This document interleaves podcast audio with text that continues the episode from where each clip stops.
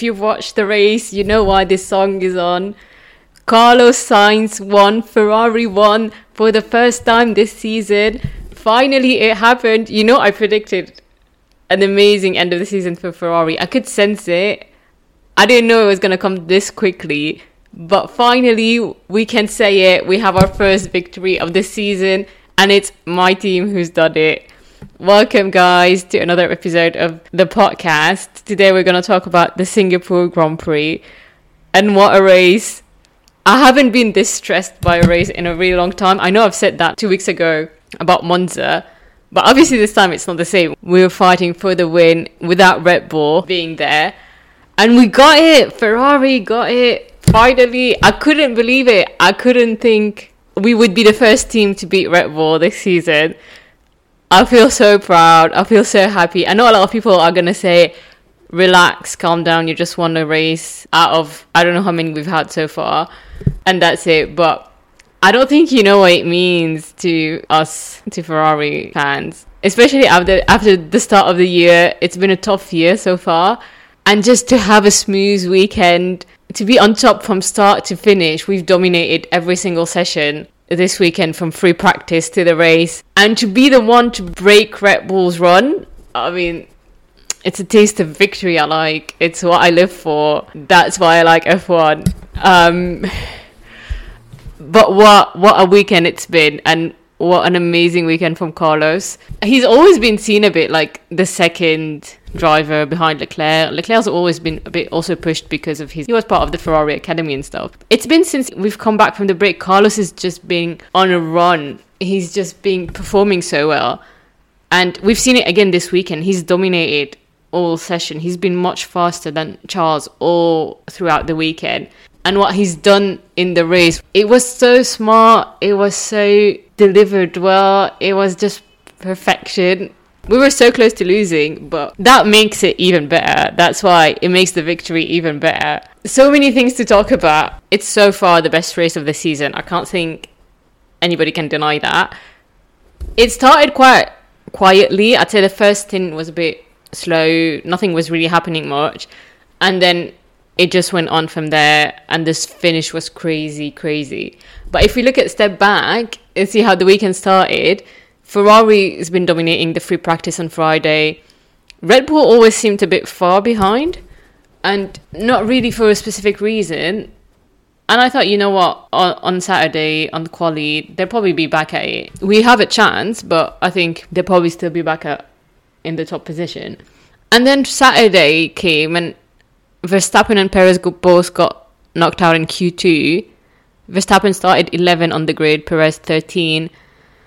And that was the first shock, I think, of the weekend to see no Red Bull in Q3, especially Max. I think it happened to Sergio before, but not having Max in Q3 was like, what the hell is going on on here? With normal conditions, there was nothing happening, no red flags, no raining, nothing. It was just on, on pace. They were not there. And that's why I was I started to feel okay, we got a chance. Someone got a chance. It's either us or Mercedes. And Carlos got pole in front of Lando Norris and, and Charles. And I could sense it. I could sense it, but you know when you don't want to believe something's like I was like, okay, I don't want to have too I don't want to like start dreaming and have these high expectations and stuff, and then we crush it down, you know, because we've seen Ferrari, we know Ferrari, they get it wrong in the most stupid ways sometimes. So I was keeping my expectation a bit low because I was like, I don't want to be disappointed. So Sarah, let's see, it's good. You're starting on pole.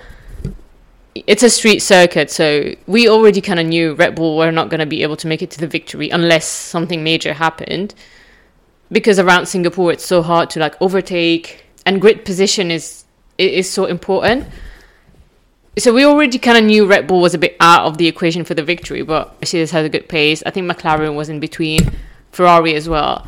So it it it was set up to be an exciting, good race. Aston Martin only had one driver. Lance Stroll had had to roll out of the race after his his accident in in quali, and I think we kind of knew like Aston was at bit at the back really of of that mid grid battle. So they weren't really in that mix for the victory. That set up the premises of the race, and I think what also made it interesting is obviously in the last in the last sector they changed the layout of the circuit. They got rid of three or four cor- four corners, and it was just a straight line. So they removed a bit errors for mistakes. So we were expecting, I think, less safety cars than usual at this track. All this combined together, and you know the different strategies: Red Bull starting on the hard tires, Leclerc starting on the soft compared to all the rest of the top grid starting on media. It was a good combination for an exciting race. And Ferrari just did it to perfection. They had their strategy on point. Obviously, it has gone wrong in certain aspect, but overall, they had it in hand. And I think Carlos did an amazing job at backing up the field and never actually going full pace to never allow someone to have the undercut possibility, keeping the pack all together with no big gaps, just to make sure, you know, if you pit early, you'd actually be sent way at the back of the pack that it would actually ruin your race more than allowing you to do an undercut. And just being able to do that without putting himself in danger of, even if Charles was second in the first stint, so kind of protecting each other, but still, we had the Mercedes behind, Russell was behind Charles, we had the McLaren. So it was a lot of manage when first safety car came out on paper i think it was planned amazing because carlos had a bit of time. You know he had five six seconds ahead of charles giving ferrari the opportunity to do double stack without losing too much time for leclerc. But i think leclerc took it a bit too far and that's where the first point the strategy messed up a little bit. And he lost a few places to russell and norris because he had to to wait for traffic that was going through the pit and to be fair, from then on, I think his race just went a bit nowhere for Charles. He never really had the pace on the second stint in the hard. He was dropping, never really could stay with the Mercedes. I did feel a bit for him because, you know, he did what he's been told and it, it just didn't work out exactly like the way Ferrari probably would have planned it. On the other hand, it worked amazingly for Carlos. He stopped on the safety car, we're back at, at the front, was much more under pressure from Russell in the second stint on the hard tyres, but still able to really manage it properly, manage his tyres without going too fast, really managing his pace. I think we could see it, you know, like Russell was like, he's going so slow, he's just holding the pack. It was done in a, such a good way for him to manage his tyres and let them go to the end without allowing Russell to be too close to attack him, keeping him in that DRS zone with enough distance for him to be able to manage his race. That was amazing. I'm not gonna lie, when I saw the virtual safety car, I knew Ferrari was not gonna stop. What would have happened if Carlos stopped? Mercedes probably would have stayed out, at least with one of the car, probably Russell that was second at the time, and then gain the track position. And we all know how hard it is to overtake and how important track position is. Ferrari had no choice just to let Carlos out and hope it's going to work out. They didn't have new tires, Mercedes had it, and they played it well. They went on a new set of medium, and that's where the race started. I was so stressed. There were 20 laps to go, and at the pace they were catching Leclerc, I thought, you know, it looks like it's going to be a Mercedes win. I, I imagine it in my head. I was like, we led every single lap of this fucking race and we're going to lose it in the end. And it's the only time Red Bull is not here. Only time we don't have Red Bull to care about. And it might be the only chance this season. I mean, there is still seven races to go. I'll be surprised if we see another race where Red Bull is this much off the pace. Maybe they'll have incident, maybe they'll have mechanical issues. You you never know. But just on pace to be this far away, I think it was a bit of a one-off. So I was like, this is our chance, guys. We've led this race. We've managed it so well so far. Carlos has been amazing so far. Ah, are we going to lose it just on this virtual safety car? I had a bit of hope Leclerc was going to back up Russell and Hamilton a little bit. They just passed through him so quick looking how easily they passed Charles, I don't think it's going to be much more difficult to pass Lando and, and Carlos. The only hope I had was obviously Lando being in between, but I could see them steal it from us. I could see it, and I was like, I don't want to watch this happening. I cannot watch this happening. I think that's the most brilliant drive Carlos has done. Letting Lando in his DRS less than one second to help Lando defend, that made him win the race if the Mercedes went past Lando super quickly, Carlos was going to be next. Our last hope was Lando. Him holding up the Mercedes was the only hope for us to get to that victory. And the way they worked together, Carlos helping Lando by giving him the DRS so he could defend, was just so smart. Carlos wasn't going to put five, six seconds to Lando. He didn't have the pace in the end. I don't think he did with his tires. So this is the the best thing he could do. This is the cleverest thing he could have done. And it just worked out perfectly. Lando defended so well. I feel a bit bad for Russell when he ended up in the wall in the last lap. He was getting too frustrated. You could sense it since the start. He was always on the radio, like, guys, we can win this. What should we do? Carlos is just backing us up. There was a bit of tension, and and he just couldn't manage it in the end. But what a final, what a finish. It was crazy. Like, I don't think I've seen a finish that tight in a really long time. How Carlos got that victory. To me, it's his best victory of his career. I know people say always, oh, the first win obviously is special. I agree. But the way he went for this one, he's used everything he can to make it happen, was just incredible. I haven't been this proud of the team for so long. I had tears watching it. I was like, oh, yes, finally, finally, we have it. We're winning. You know, I'm so proud we're the first ones to beat Red Bull this season.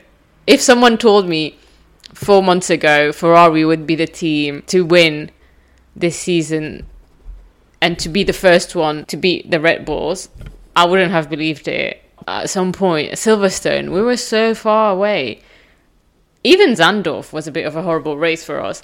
Since Monza, it's just fallen back into place. And here, it's been so unexpected. Because if you look at those tracks, Monza and Singapore are so different. It's a completely different layout, completely different setting for the car.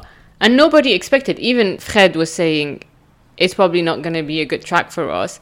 Nobody expected Ferrari to win this weekend, even to be close to the top position. So and that in the championship is a huge step because only one Mercedes finished the race, and now we're only 24 points behind them for the second place of the Constructors' Championship. It's going to be a fierce battle until the end of the season. For the last seven race, is I think it's going to be a fierce battle between these two teams for the second.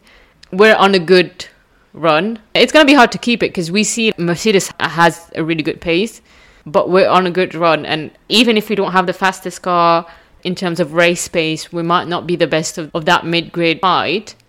Just having a weekend like this where we get everything together, everything's working, and we get all of it right, we can do it. After this horrible start of the season, to finish second in the, in the constructors, that would be like a mini victory for us. And can I dream that we might win another race? If we look at the race results, so Sainz first in front of Norris, Lewis finished third after Russell crashed in the last lap in front of uh, Leclerc. Then Max actually finished fifth. Max, if you give it another lap, Max would have finished in front of Leclerc. So the the pace of the Red Bull in the race wasn't that bad. The safety car played a lot against them because it came so early in the race for their strategy that they couldn't stop. They had to go much longer for their strategy to work. So even with that, this Max still finished fifth. I think the pace came back a little bit on on Sunday. Still, obviously, a few weeks ago he was finishing first with a 20 second gap to the second guy so it's a huge step back. It's a bit weird because nobody really understand why and nobody really can explain it. Pierre gasly finished sixth piastri on the other mclaren finished seven in front of perez. Lawson finished nine his first point in f1 and i'll bet you he's going to be on the grid next year. He's done an amazing work especially around Singapore. He's a track he's never raced that in really harsh conditions. It's a street circuit. The smallest mistake and you're out of it in seconds. Finishing ninth, you know, yesterday he qualified in Q3. He's doing an amazing job. I wonder what's going to happen. He's replacing Daniel. They're saying Daniel might be fit to come back in either Qatar or Austin. See what happens then. I think he, he has really high chances to get a seat next year maybe at Williams, I mean, Sar- Sargeant is is a bit nowhere. He's not delivering anything. If you compare it to Albon, will he just stay at Alpha maybe with with Daniel next year? It's a bit of a gamble, but the way he's been performing is quite impressive. So I'd expect him to see him on the grid next year. That's a wrap for that race. Gives us a bit of a glimpse of what if Red Bull wasn't there, or what if Red Bull wasn't dominating and was, you know, with with the others in that fight, with the McLarens, the Ferraris, the Mercedes. It would have been such an intense season. We can't take away what they're doing and what they're achieving. It's amazing. It just gives us what it would have been like. And I'm actually so glad that the fight for the second best is so tight and it keeps on changing almost from one race to another. That constant battle between the three of them. I think Aston Martin now is a bit left behind. I don't think they're going to catch up the battle between these three is so intense. That's what is making this season interesting. So let's see if, if we're gonna get another another victory of a non Red Bull car this year. They have a few races to give it a shot. It's gonna be difficult. I think this one was a bit of a, a surprise to everyone. We didn't expect it. But we can finally say Red Bull's not gonna win all races this season. Achievement. Achievement, guys. We're heading off to the next Asia stop next week, straight away. Next week is Japan, Suzuka one of my favorite circuit. I can't wait for it. I don't think it's going to be as intense as what happened in Singapore, but Suzuka is always a good race to watch. Thanks for listening. Subscribe if you want to know when the new episode comes out next week, and I'll speak to you next week. Bye.